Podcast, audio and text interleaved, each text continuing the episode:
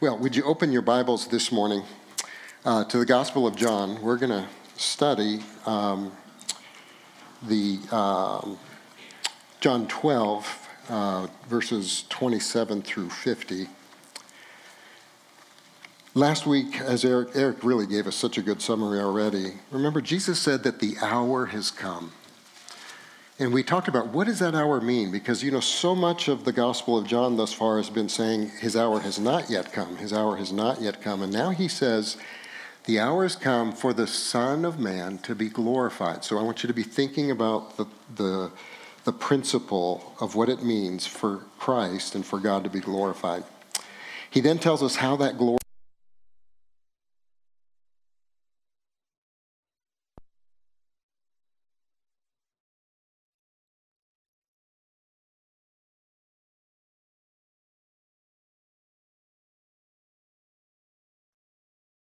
Should I use the handheld?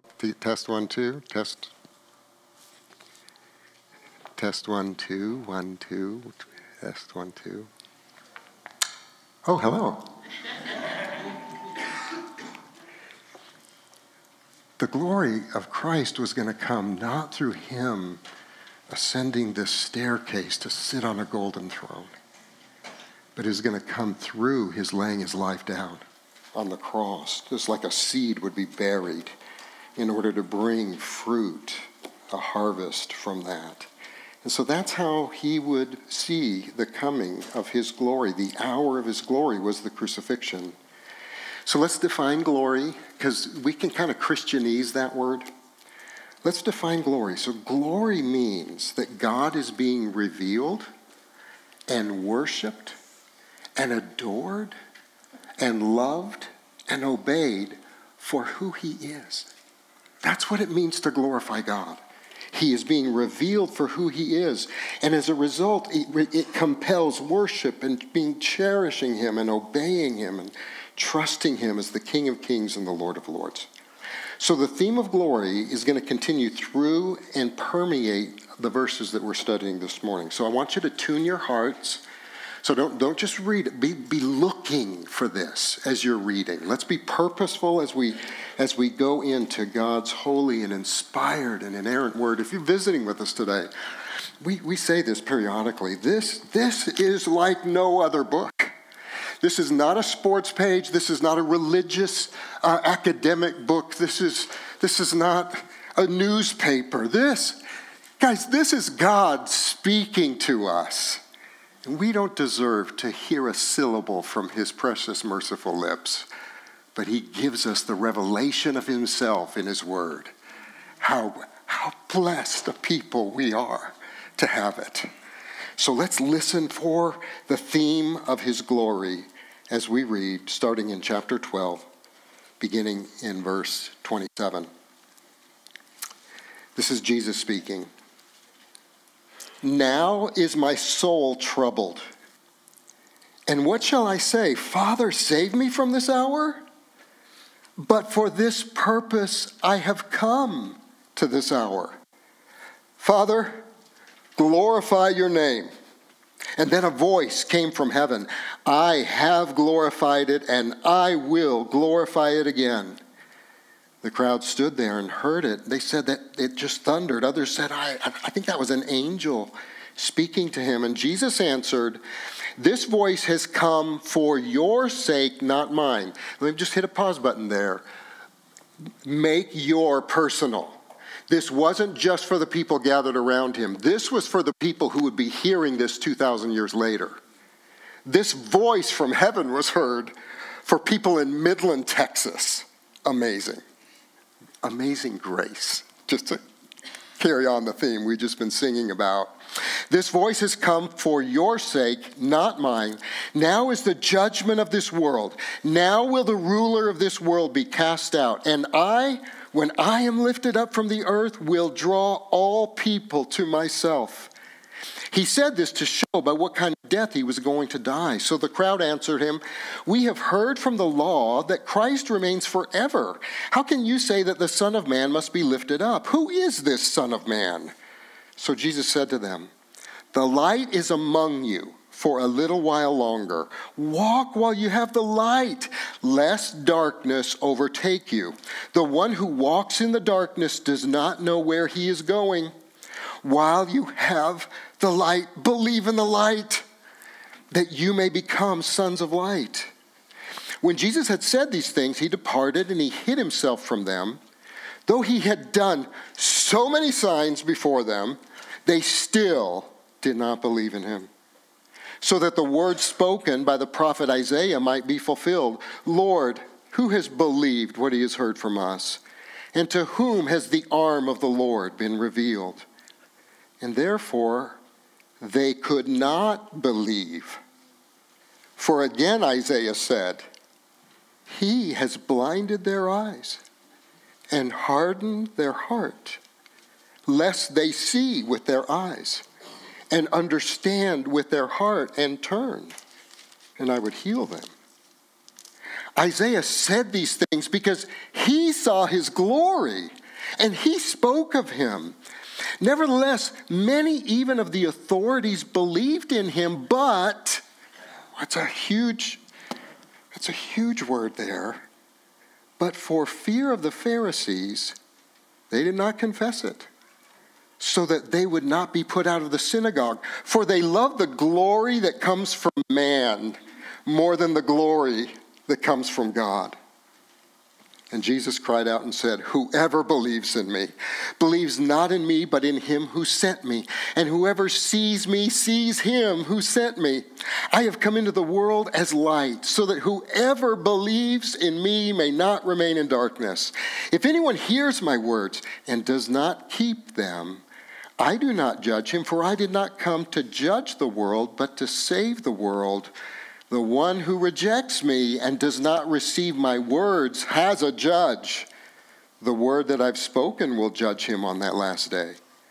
For I have not spoken on my own authority, but the Father who sent me has, has himself given me a commandment and what to say and what to speak, and I know that his commandment is eternal life.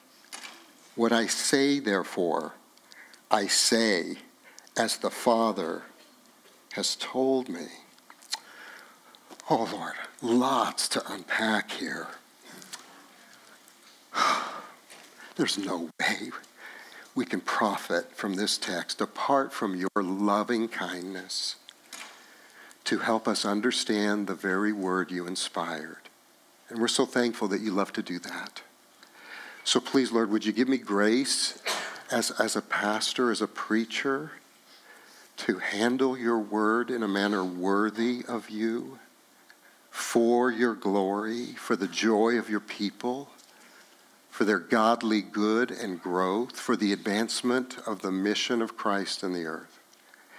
And would you grant every heart here ears to hear and eyes to behold? and a heart that would be in love with the glory of God in Christ Jesus. Thy kingdom come, thy will be done in this sermon. In Jesus' name, amen. If I asked you this morning to name one of the most comforting passages in the Bible for you, I'd love to know your answer. I would love that. That would be a neat conversation point uh, to talk about. Some might point to Psalm 23. The Lord is my shepherd. I, I shall not want. I shall not lack anything that I need. He, he, he makes me lie down in green pastures. He leads me beside still waters. He restores my soul. Well, those are comforting, comforting words. Some may point to Romans 8, 20, 8, 8 28, for we know God causes all things to work together for the good I always like to insert godly good because otherwise I think we just can, we can we can hijack that verse and define good based on the way the world defines good and not the way God does. He works all things to, to work together for the godly good of those who love him and those who are called according to his purpose. Others of you might want to keep going in chapter 8 and quote this passage For I am sure that neither death nor life, nor angels or rulers, nor things present nor things to come, nor powers, nor height, nor depth, nor anything else in all creation will be able to separate us from the love of God in Christ Jesus our Lord. Don't you want to just say amen after all of those verses? I wonder if some of you would have landed in John 14, 1. So that's three weeks from now. We'll get to John 14, 1 three weeks from now, but it plays a huge role, I believe, in the text this morning. John 14, 1 says, Let not your hearts be troubled. Believe, also, believe in God, believe also in me. And then he goes further beyond that. If any of you listen to news radio, news talk radio, radio personality Sean Hannity loves to quote part of that verse. If you listen, you won't listen for very long. You're going to hear Sean Hannity say, Oh, let not your hearts be troubled. And when I hear it, I, I go, Come on, come on, give me the rest of it. And then typically he goes, Here's the reason you don't have to let your hearts be troubled, because he points to political answers or cultural answers. I want to pull my hair out. I think that's why I'm losing hair. I think that's why I'm losing hair. Oh, my goodness. Oh. This morning, we're going to learn why our hearts don't need to be troubled. Um, and I hope that the calming of troubled hearts is especially meaningful to moms this morning. You know, I think if there was, there was some kind of a competition for whose hearts can be most troubled in life, I think moms would be a contender. I think moms would be a contender, not because of anything deficient in a mom, it's just because so much is on mom's plates. I, I just can't even imagine. I mean, I just watched Jan, you know, and the raising of our three sons, and it just, it's like you're constantly on, aren't you? I mean, there, there's just really no off button. Even when you fall asleep, I don't even know that the off button got turned off fully. I think you're still just thinking, and there's always more on your plate than, than you can get to. And yet there's always this thing inside you that feels like I'm just not doing enough. There's more than I can do, and I'm not doing enough. And what a conundrum that would be. What soil for a troubled heart to grow. And I hope today, moms, that this word would especially be uniquely comforting to you. Every troubled heart here, I pray, would find comfort in what we're going to study this morning. Why should we not let our hearts be troubled? How can we receive help from God to calm troubled hearts? Well, this morning, we're going to learn that we're not the only ones who suffered a troubled heart. Did you read it in the text this morning? Did you see it? Who suffered a troubled heart? Would you tell me? I'm old, guys. I'm, I'm 63. So can you, can you just humor me? Thank you very much. Thank you very much. It was Jesus. Jesus had the most troubled heart of anyone in human history, in history past or history future. His heart was more troubled than yours or mine will ever be, and God more than comforted his troubled heart and strengthened his troubled heart through his prayers and through his pursuit of the glory of God in all of his troubles. I don't know about you, but I don't always quickly go to my heart is troubled, let's pursue the glory of God. I, I just don't I don't make that connection enough. I tend to look for answers within myself. I tend to look for answers in other people, and I'm trying to calm the, the, I'm trying to build that bridge over troubled water. That song hit me while I was driving in today. I'm just, you know, but I, I look to man, I look to myself, and I'm not looking to God, and I'm not looking for God to glorify himself as the answer to my troubled heart. So, would you look at our main point this morning, and let's see by the time we get through this sermon if this main point is the main point of the, the text. Our greatest need in times of trial or triumph is for God to be glorified. I just don't know that we're, we're, we're, constantly mindful of that. We need to help each other be more mindful of that. Our greatest need in times of trial or triumph is for God to be glorified. And so let's look at, in our first section of, of the sermon, let's look at how God's, uh, God's glory in comforting a troubled heart, how he does that for Jesus, because you guys, this is how he's going to do it for us. This is, this is the beauty of what Jesus experienced and suffered as a fully, a perfect man. He was fully God, fully man, but he's suffering things that we suffer, but in degrees that we'll never suffer, so that when God comforts and moves and, and ministers to his heart, there is always more than we need from God. Always more. So, verse 27, Jesus says, Now is my soul or my heart troubled.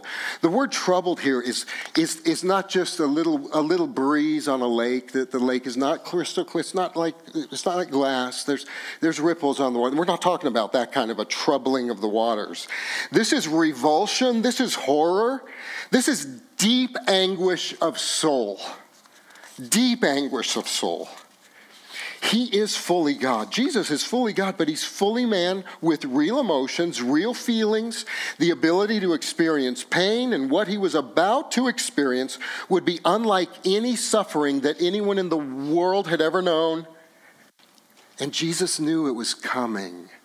Have you ever been there? You, you know that a very difficult thing in your life is about to happen. I don't know, you fill in the blank but you know something is coming or you fear something is coming. I think that happens probably as much as literal things happening. So many times the things we fear never happen. But, but isn't it, it, it boy, talk about stir, stirring up trouble in your heart. I anticipate that something three days from now is going to be very hard and very difficult, and my soul is troubled. Well, Jesus didn't anticipate it, He knew it was days away. He knew that in just a few days, sin, Satan, and death would be defeated. Yes, for the joy set before him. He, he loves that part of it. But it would come from Jesus becoming sin for us.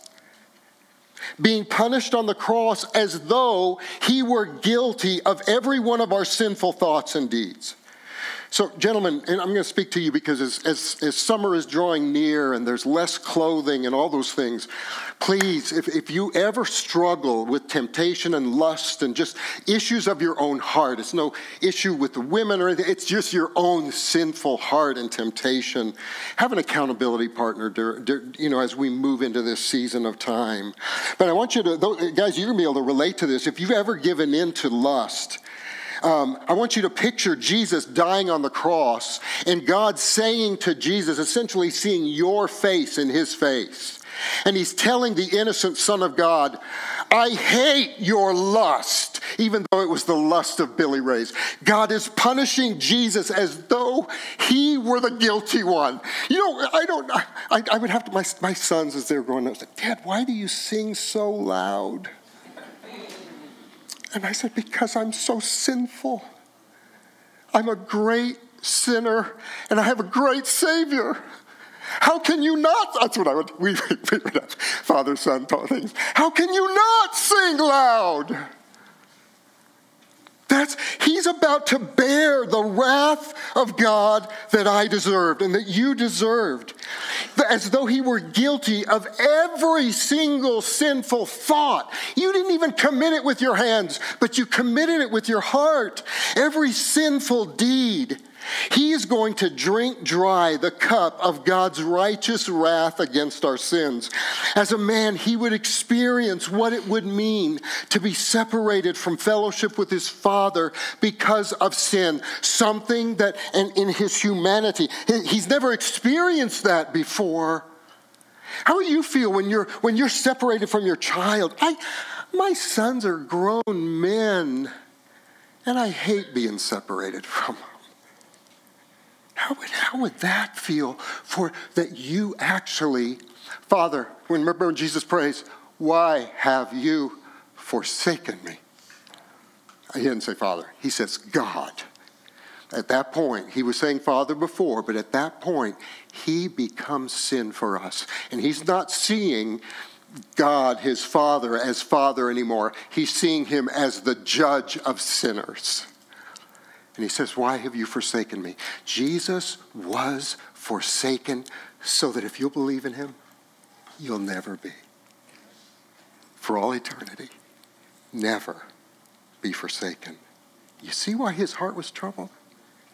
He was going to experience all of that for us in our place. This is the same troubled heart that cried out. Some of the theologians call this moment a little Gethsemane. This is the same troubled heart that cried out in the Garden of Gethsemane Take this cup from me, yet not my will, but your will be done. You still, you hear that. God, in, in my trouble, what I most need is not for the trouble to stop. What I most need is for you to be glorified. What's the second? What's the, oh, what Westminster Catechism is the second question? Guys, don't get old. Your memory, be, my memory used to be good friends with me, and now we don't even talk anymore. Me and my memory, it's it's crazy.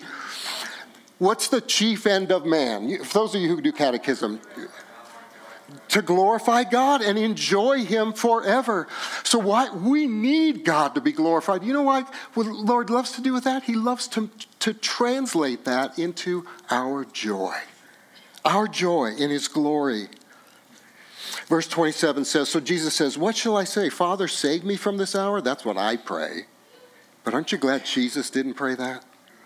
Father, save me from this hour. For this purpose I've come to this hour. Well, what's the purpose? Glorify your name. That's the purpose. It's why we exist. It's why we exist for the glory of God, for God to reveal Himself for who He is in a way that would cause our children to be compelled to worship Him and adore Him and trust Him and obey Him. Father, glorify your name. Do you notice how he calls him Father? There's just some, I don't want to rush past that. Think about your prayer life recently. When you're praying, you know, there's so many ways to address God, and that's wonderful. God, Lord, king, master. You know, do you include Father in your prayers with frequency? It changes your praying. He is a providentially perfect Father. He's totally in control of your life, but he's in control like a father is in control. He's not just some force that's in control of the universe. He's a father. And so Jesus prays to his father. Please, when your heart is troubled, I think you need to call out to him as father more than maybe any of the other titles. And he prioritizes the glory of God, which results in more joy for him. So now let's see what begins to unfold. A voice comes from heaven. God's voice, three times audible voices, one at, uh, at his baptism, one at his transfiguration, and one leading up to the crucifixion. And every time it was for the glory of God. It was revealing the true identity of Jesus as the Son of God. He is the Savior of the world, He is the King of kings and Lord of lords. And there, so the, the Lord was saying what we have the benefit of hearing. They didn't understand it at that time until they got past the cross, but we get the benefit of hearing hearing it today. And God's answer was, I have glorified it, and I will glorify it again. He glorified it when Christ was born. Remember, the angels sang, Glory to the Lord, the incarnation of Christ and he would be glorified again in Christ's death and in Christ's resurrection and Christ's ascension and Christ's intercession and Christ's second coming. Oh, he will be glorified. So Christ glorifies the worth of God by not loving his own life unto death, being obedient to the point of death on a cross. And Jesus says that this voice really wasn't even for my, my sake, it was for your sake. They don't understand it at the time. But oh, we get it now. And let's now see that, but then Jesus rattles off how God is glorified in our hearts. So, you guys, the Holy Spirit loves to comfort troubled hearts in the realm of feelings. He, I mean, that's a great thing. Isn't it? What a wonderful gift from God. But, but the reason our hearts are troubled is not mainly rooted in feelings. The reason our hearts are troubled is rooted in belief about our world. Belief about whether God is going to come and rescue me, belief about whether He was good and loving and kind, belief what I should, des- I should, des- I deserve this by now, and I'm not getting what I want, belief that somehow the forces of this world are bigger than, than, than what anything maybe even that God can handle. A troubled heart is always, is always rooted to belief. And so the comfort of a troubled heart needs good theology. I'm not talking about sterile, you know, theology that's just like from some fogged in room and it's stuffy and it's stuff. But the study of God is the core comfort of the troubled soul. The study of Christ and what he did for you on the cross. And I'm going to get back to that at the end of this section. So here's the first thing that we need we need the glory of God in the judgment of sin. Why do we need that? Well, verse 31, Jesus says, Now is the judgment of this world. The world thought it was passing judgment on Jesus, didn't it? Surprise, surprise. The cross was passing judgment on them. The world would see the judgment every sinner deserves at the cross. You know, when we sing about, He bore my cross, do you, do you see this as your cross, not just a cross he hung on to give you some display of benevolent love? Do you see this as your cross? Do you see this that you're the guilty one? Do you see that you deserve that for eternity? Do you see that? Because that's what the cross is doing. The cross is revealing the justice of God against sin, the righteous justice, what sin deserved. The world would see the judgment that every sinner deserves on the cross. And the world would see the foundation of how God judges the world based upon how a sinner responds to the cross. So that judgment is going to come in two ways. Okay? The first way is that if you have put your faith in Jesus Christ, Here's how he, here's how he judges you. If you repent of your sins and believe in Christ as your Lord and Savior, the judgment of your sins took place 2,000 years ago. Plus, whatever, that's just a ballpark, right? My judgment was 2,000 years ago. I have therefore now no judgment to dread. There is therefore, say it with me, now no condemnation for those who are in Christ Jesus. So that's for the believer. There is a judgment, but it was poured out on Jesus, and I've put my trust in him as my Lord and Savior. Or if you reject him, the judgment that your sin deserves will fall on you, not just for a moment, not just for a few hours, the way, you know, the reason Jesus could bear it over a few hours, he's, he's bearing an eternity of justice in his human body because he's also God. He's perfectly God, perfectly man. And in the dimension that he's perfectly God, he's able to absorb an eternity of God's wrath in those few hours. You're going to need to, there's no end, there's no end to the punishment your sin deserves. Please turn from your sin. Please put your faith in the one who loves you with a perfect love. Why do you keep pushing his hand away as though the world has something better to offer you than Christ? That's called foolishness in Scripture. You're a fool because essentially you're saying, I believe maybe the existence of God, but the God I believe in is not worth my obedience and devotion and sacrifice. That's a fool. The second point is we need the glory of God in Satan being defeated at the cross. Verse 31a, he says, Now will the ruler of this world be cast out. The cross may have seemed like Satan's triumph, oh, but it was his defeat and it was his death sentence. Um, no longer, it's, it's not that he no longer exists. Remember, we talked about some of this in Revelation about Satan being bound. He still prowls about like a roaring lion. Some of us have been in warfare with him just probably this morning. But the decisive battle has been fought and won at the cross. I, I read this illustration um, this week, and I'd never come across this before. I tend to come across things way later. You may have heard this way earlier. But they use the illustration of the, the D Day at Normandy versus what would happen later on VE Day when Germany unconditionally surrendered. They said that D Day was the decisive battle. All the, all the historians say that battle won the war. But there was still horrible warfare that went on until Germany, um, un, what is, what's, what's the word, unconditionally surrendered. I think that probably goes you know, does a pretty decent job of illustrating that what happened at the cross. Satan was defeated. That was the decisive victory. So now, like a wounded animal, he knows he's mortal. He knows he's got a mortal wound. And he's going to try to take down everyone and hurt everything, wreck every marriage, uh, lie to every kid that they can find more joy outside of Christ than in Christ, put nations against nations. He's going to do everything he possibly can. And even that's all under the sovereignty of God, right? So he's not even winning in, in those realms, but in his delusion and his arrogance, he's prowling about like a roaring lion. So, what does it mean to be cast out? Well, he can't keep the gospel from reaching every nation. Can't do that. He's cast out no longer being able to accuse believers before God about their sins because their sins are forgiven.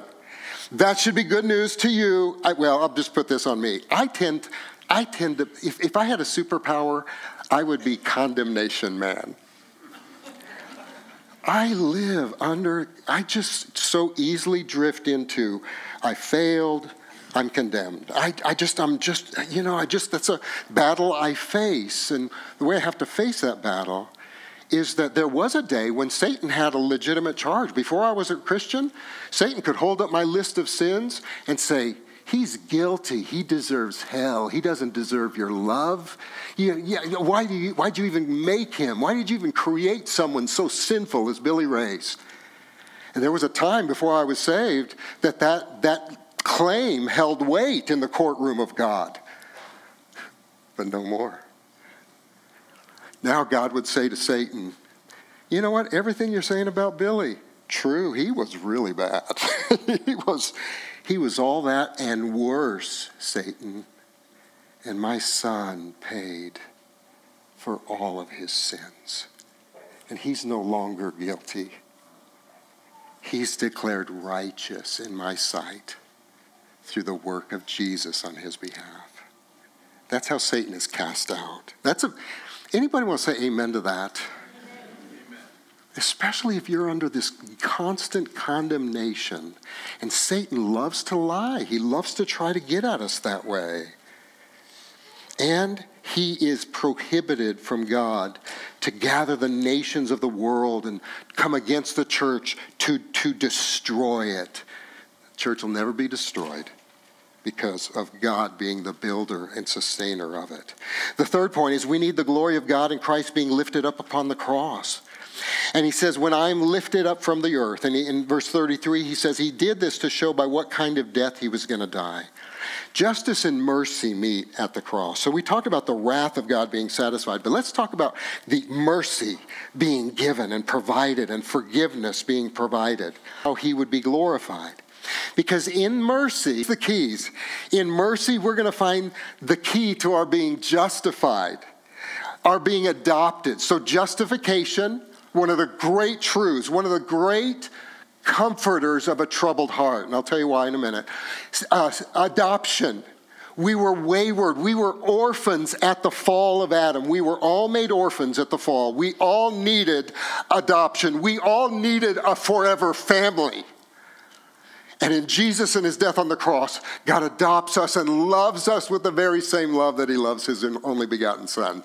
Adopted, sanctification. So we've got justification, adoption, sanctification, God's union with us, his spirit within us, cheering us on and empowering us to become more like him in thought and deed and mission. it's so cool. And then the promise of future glorification. That's a big old hug from God right there. That's a big old comforter of troubled hearts right there. So mercy and, and justice met at the cross. They kissed. That God satisfied his wrath and offered his forgiveness. And this, the last little thing here is, is D. We need the glory of God in Christ drawing all people to himself. I know if Jesus weren't drawing me, I would have never come. My sinful depravity, my my love of me, my love of darkness. Uh, I got introduced to porn when I was, gosh, I think it was eighth grade or younger. It might have been sixth grade. And that was in the old days. I mean, what the kids face now?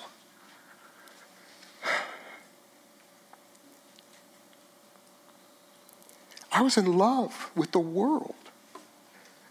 How do you stop loving something unless a superior love wins you over.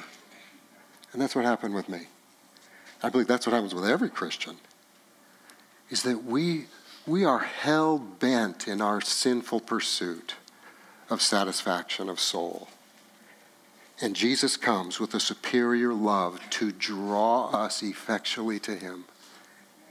So, what this is talking about is that Jesus will draw all people. Now, everyone, is this universal salvation? No. He's going to effectually draw all people, meaning he's going to effectually draw all people from every, uh, he's going to effectually draw people from every ethnic group on earth. Every nation, there are going to be representatives at the throne of God's grace for eternity, both Jews and for Gentiles. Neither sin or Satan can keep people who hear the saving gospel of Christ from coming to Christ. Satan can't do that, sin can't do that. Amazing grace draws them. All that the Father gives to Christ will come to him. We've learned that in the book of John. No one can come to me unless the Father who sent me draws him. We've learned that in the book of John. God will not allow sin or Satan to stop him from saving representatives from all nations. We need that, starting with our own salvation. So the crowd answered him, We've heard from the law that Christ remains forever. How can you say the Son of Man must be lifted up? Who is this Son of Man? well, the Messiah remains forever. So there, there are Old Testament texts that do talk about the eternality of the Messiah. But and so they're saying, How can you say the Son of Man must be lifted up? They knew he meant dying. They didn't have a category. How, how can the Messiah be forever lasting and eternal and yet die? It just didn't make any sense to them. They thought the Messiah would come one time and put an end to their being under Roman rule and that God would give them their best life now. That book was being written 2,000 years ago. That, that, that stuff was being promoted then. But you see, guys, whenever we're not, how can I put this? When we are not living intentionally for the glory of God, boy, the, it, it's, it's like a magnet. Living for our own glory just slips in. It like it like sneaks in the door. You know. Doesn't, we don't lose our salvation about that or anything like that, but it's just so easy to be in one moment, I really want your glory regardless of what it costs me, Lord. I want you to be cherished and adored and hallowed. But then it's just so easy. But could I get a little, could I have a little bit? It feels really good to be liked. It feels really good to be accepted. So good that it almost seems like this is all I need. When we don't live for the glory of God, we misinterpret other people. When we don't live for the glory of God, you will misinterpret your suffering. You're going to misinterpret it. And the misinterpretation, because you're, what are you misinterpreting? Is God good? Is He powerful? Does He love you? Is He bigger than this problem? Is He more satisfying than the world? All of those things, are, you're going to be misinterpreting God. And the misinterpretation will hurt you worse than the trial you're going through. It's what it, the trial's not your biggest foe. Your biggest foe is unbelief or wrong belief about why we exist and that our, we exist for His glory. So God comforts a troubled heart by being a father who promises that, that, that he will be glorified in our lives and he calls us to pursue his glory in every trial and triumph. Pray to the Father for that glory and experience the healing. I'm going to give you a category that maybe, maybe you've not heard before, and shame on me because I've not said it this way before because this is actually new in my thinking this week. Would you not limit the, tr- the healing of your broken heart or the, the, the, the deliverance, the comfort of your troubled heart? Would you not minimize it and reduce it to just feeling better? Would you accept the fact that today what you need to do is believe better?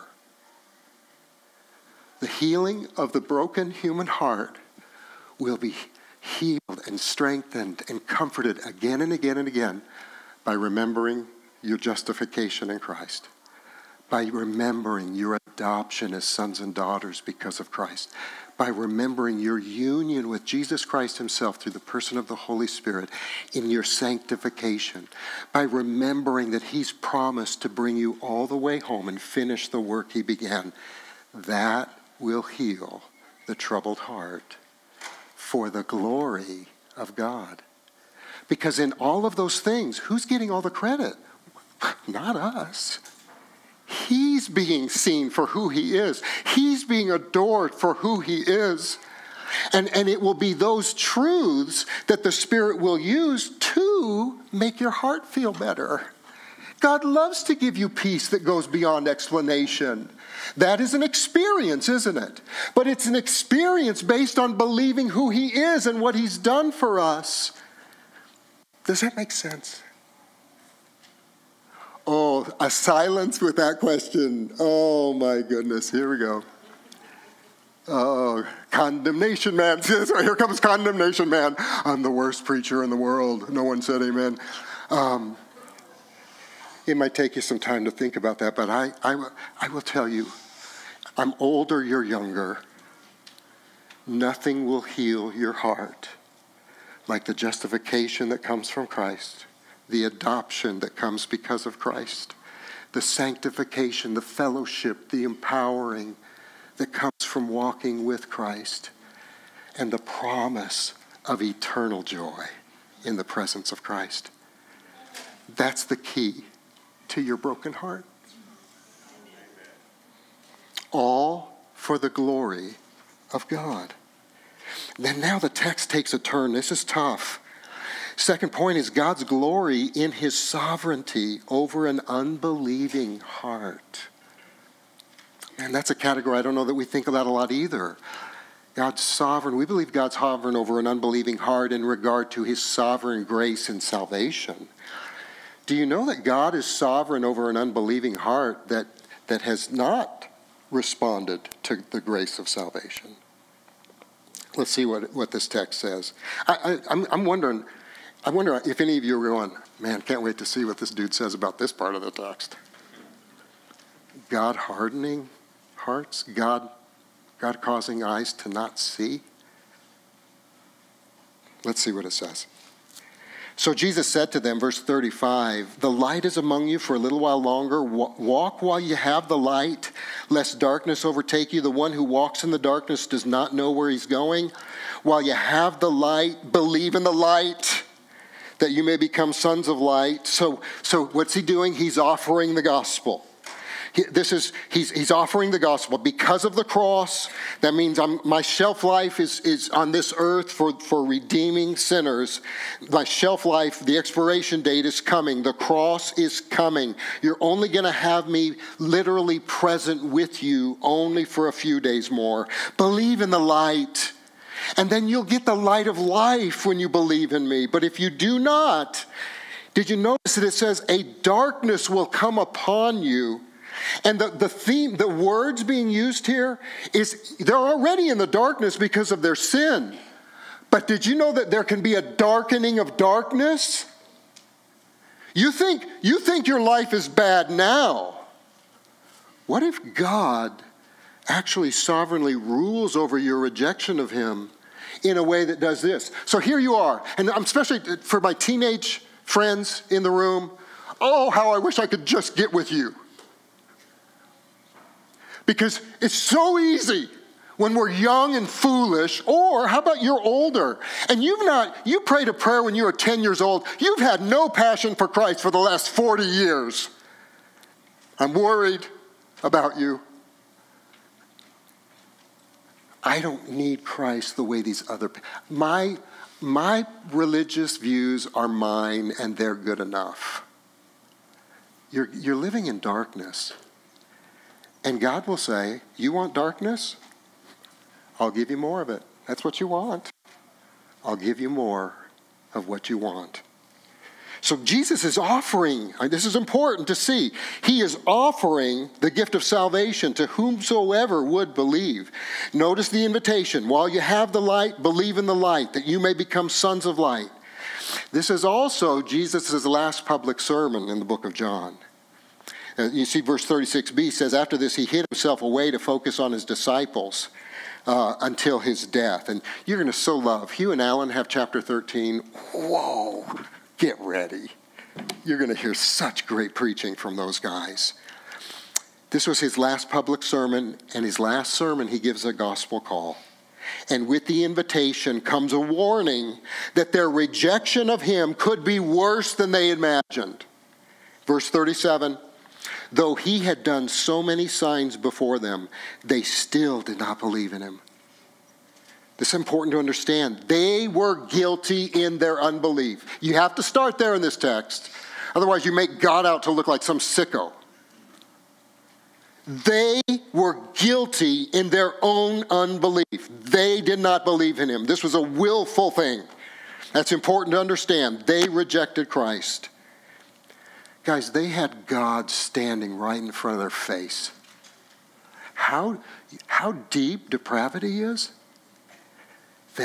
God could be standing in front of you and you're so full of yourself that you reject Him.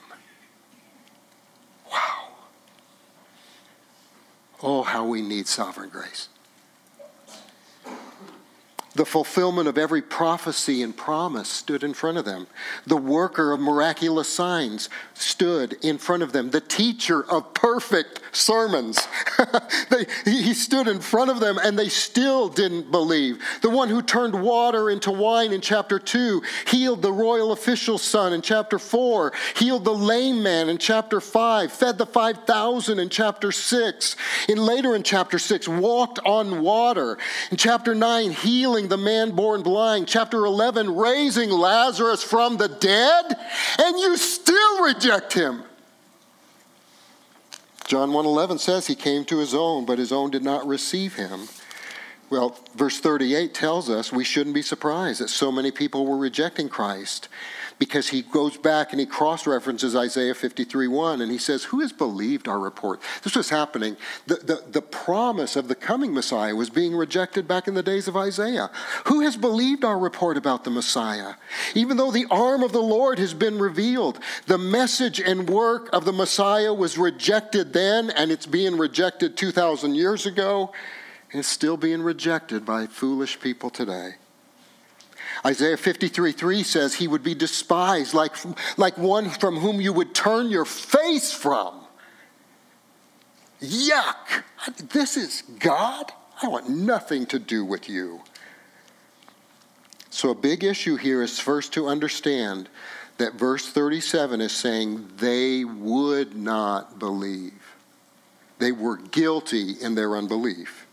They heard the message, they saw the signs, they even saw the Messiah, and they would not believe. Guilty unbelief. They're responsible for their unbelief and disobedience. Anyone who rejects Christ is responsible for their rejection of Christ. Now, verse 39 and 40, the quotations continue from Isaiah 53, and we see a clear picture of God's sovereignty and man's responsibility. We've just seen man's responsibility, and now let's see God's sovereignty over an unbelieving heart. God is not only sovereign in his grace to save, he's also sovereign over the unbelieving heart. He sovereignly accomplishes his purposes in both his people and in those who reject him. He's going to accomplish his will. In his people, he'll do it, but also in those who reject him. God is still working his will. So read verses 39 and 40 with me again. These, these are hard. These are hard verses. Verse 39 They've rejected him, therefore they could not believe. For again, Isaiah said, He's blinded their eyes and hardened their heart, lest they see with their eyes and understand with their heart and turn, and I would heal them. So, this is what I would say to our teenagers.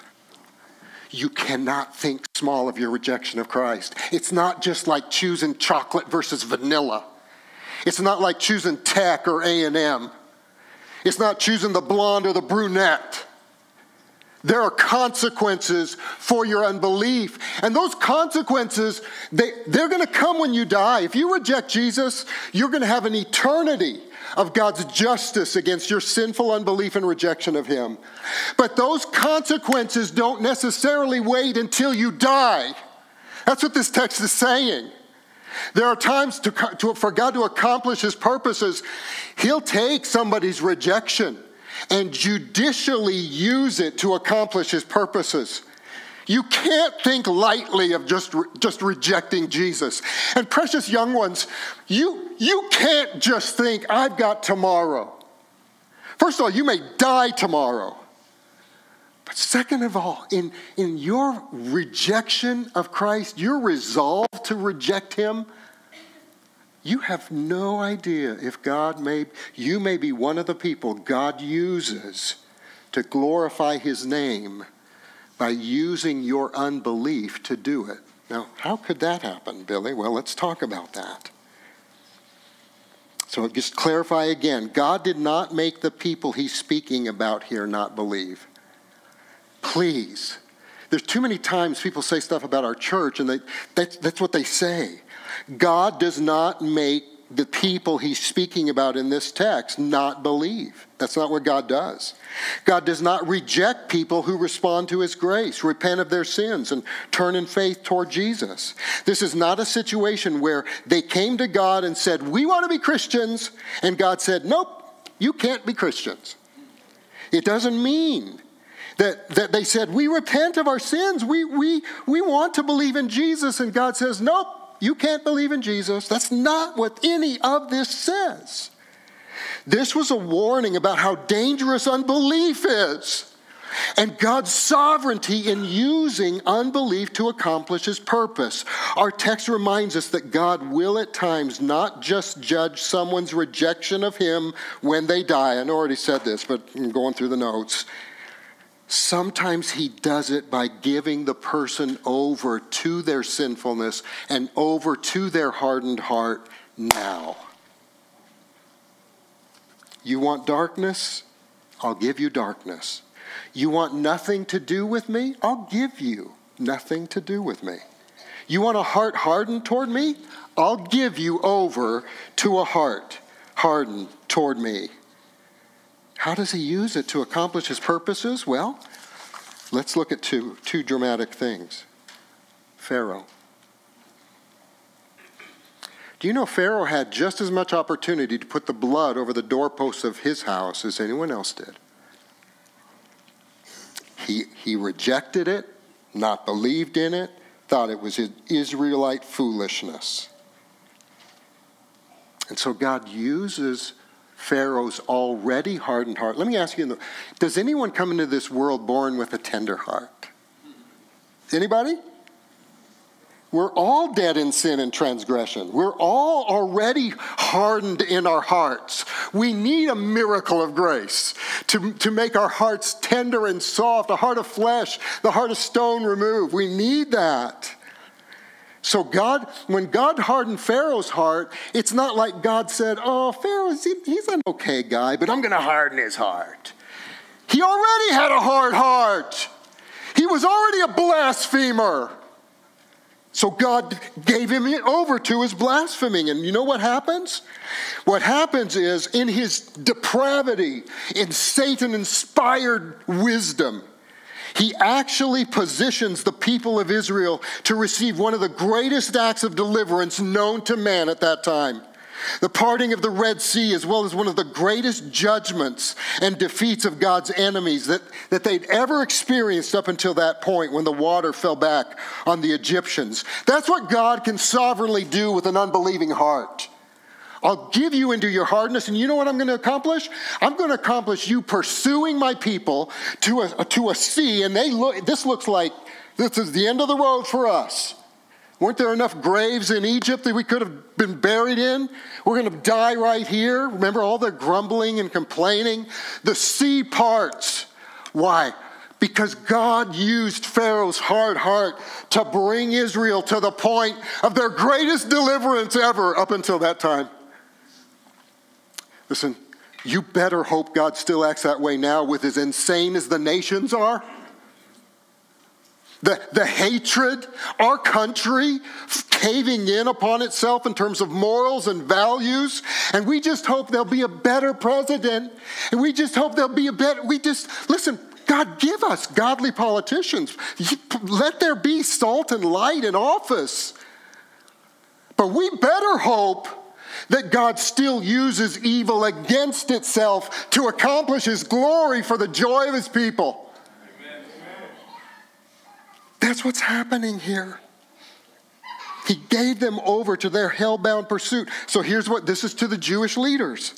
There's a judicial hardening going on. He gives them over to their hell-bound pursuit of crucifying Christ which was the way God had already planned to bring salvation to a multitude of people from every nation. Romans 1, chapter 1, three times it says God gives over. People, he gives sinners over to their sinfulness. He gives sinners over to their sinfulness. He gives sinners over to their sinfulness. Second Thessalonians 2 and Revelation says in the last days, God is going to give unbelievers over to a powerful delusion so that they would believe Satan's lies that will flow from the Antichrist and the false prophet.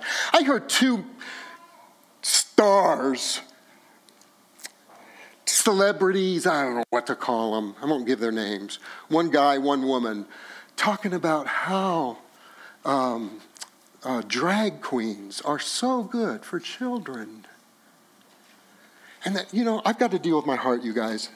I'm not always praying for people's salvation. I just get so mad. And I thought, oh my goodness, this is a delusion. God, God's giving many in our nation, I believe, over to this delusion. So back to it. So you have the light now.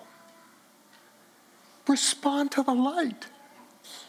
Don't walk in darkness anymore. Come to the light of life. Unbelief is not a light thing before God. It's just not a light thing. The judgment can come now, not just later. And then John goes back to say how responsible we are for our own rejection. And he highlights the thing where he says, well, some believed, but it's almost like this question mark. There's been the word believe a lot of times in the Gospel of John, and it didn't mean saving belief. There were some who believed, but weren't willing to go public with it. Let me tell you, ladies, get ready to throw something at me. you probably, you've probably been ready to throw things at me right before this. Um, I proposed to Jan. I was so scared of marriage. I was so scared of failing as a husband. I didn't want the abusive relationship I saw in my mom and dad. I was just, I loved her, but I was just scared to death of marriage, of failing her. So I proposed to Jan in Durango, Colorado.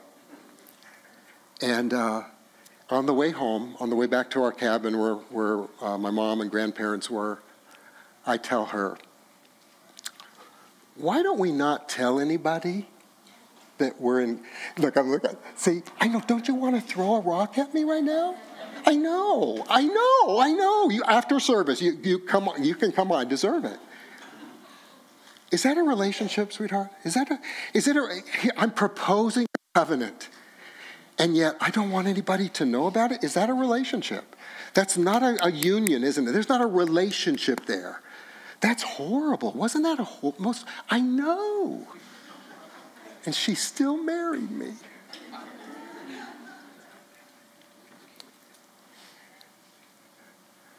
Unless you're public with your witness for Christ, it's questionable that you know Christ in a saving way. They didn't go public with their witness because they loved the approval of men and not the approval of God, the glory of men, the praise of men, and not the praise of God and for the glory of God. They were, they were more concerned about getting kicked out of the synagogue or being dead to their families. You know how the cultures can be. If somebody comes to Christ, they treat them as though they're dead. No hope of having a future income because no one's going to give you business. All of these things were ruling them. They weren't saying, God, glorify your name. It doesn't matter. I have the treasure of treasures. So if I go, if I live in poverty, if I'm not healed, if I don't ever get prosperous, that doesn't matter. What matters is the glory of your name because that's my joy. That will be my forever joy. They were too embarrassed to be seen with Christ in this life. Why should they be seen with Christ for eternity? You don't want to stand for him now, but you expect to stand with him in eternity? Hard hearts and hard heads. John Calvin put it this way this is in your notes, and then we'll wind this down. We must also notice that rulers have less courage and constancy because ambition almost always reigns them in reigns in them and there is nothing more servile than that to put it in a word earthly honors from people may be called golden shackles binding a man so he cannot freely do his duty. Can anything be more foolish, or rather, can anything be more beastly than to prefer the silly applauses of men to the judgment of God? Well, then he goes on and he says, This is way different about Isaiah. Isaiah saw the Lord. And I've never seen that, but I've, I've always seen this is Isaiah saw God the Father. And I don't want to get too, you know, too uh, narrow on this. But when Isaiah sees the Lord high and lifted up, this is also the Lord of glory in Christ Jesus. And here's the difference Isaiah is what glory is the difference? The glory of God is the difference. He sees him on a throne, high and lifted up, meaning he's sovereign over everything and everyone at all times. His train fills the temple, meaning there's no room for anyone else. There is no mediator between God and man except Jesus Christ. There's no other Savior but Him. So he sees a vision of God.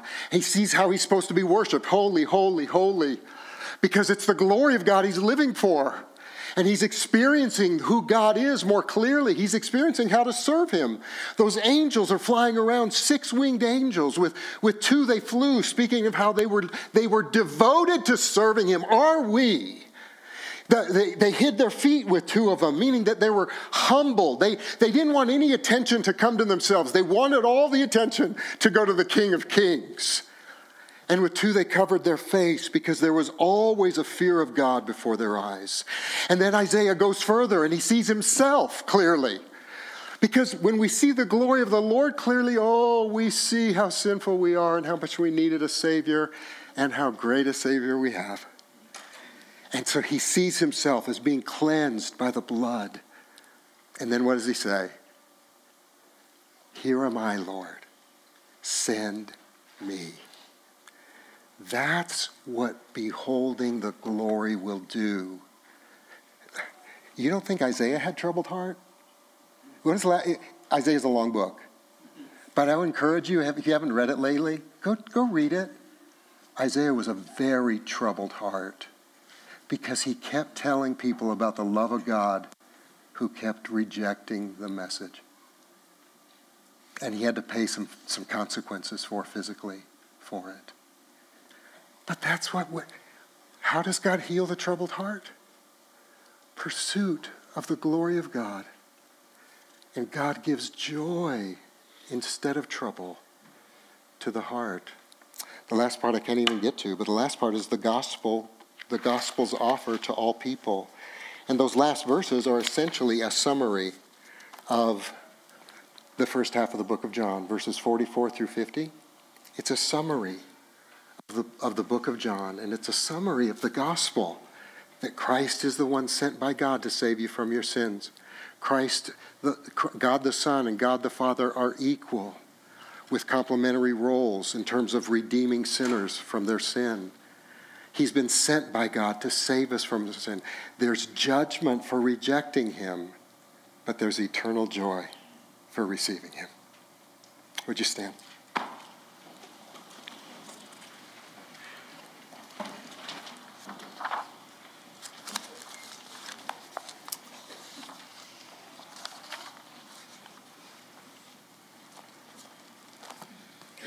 Would our prayer folks come forward? That would be Becky and Casey and Sarah and Kenzie. You know, God wouldn't give us. There's boy, there's a lot on this, wasn't there? I really bit off more than I could chew. I'm sorry for that. Um, but let's trust the Lord that He spoke to us what, what needed to be spoken. What a great day to receive prayer for a troubled heart.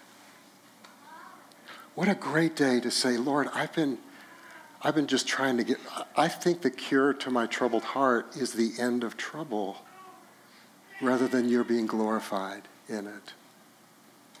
I want to remember again just the high price Jesus paid for my justification, forgiveness, and declared righteous. I, I want to thank you that I'm just not anybody to you. I'm a son or a daughter through adoption.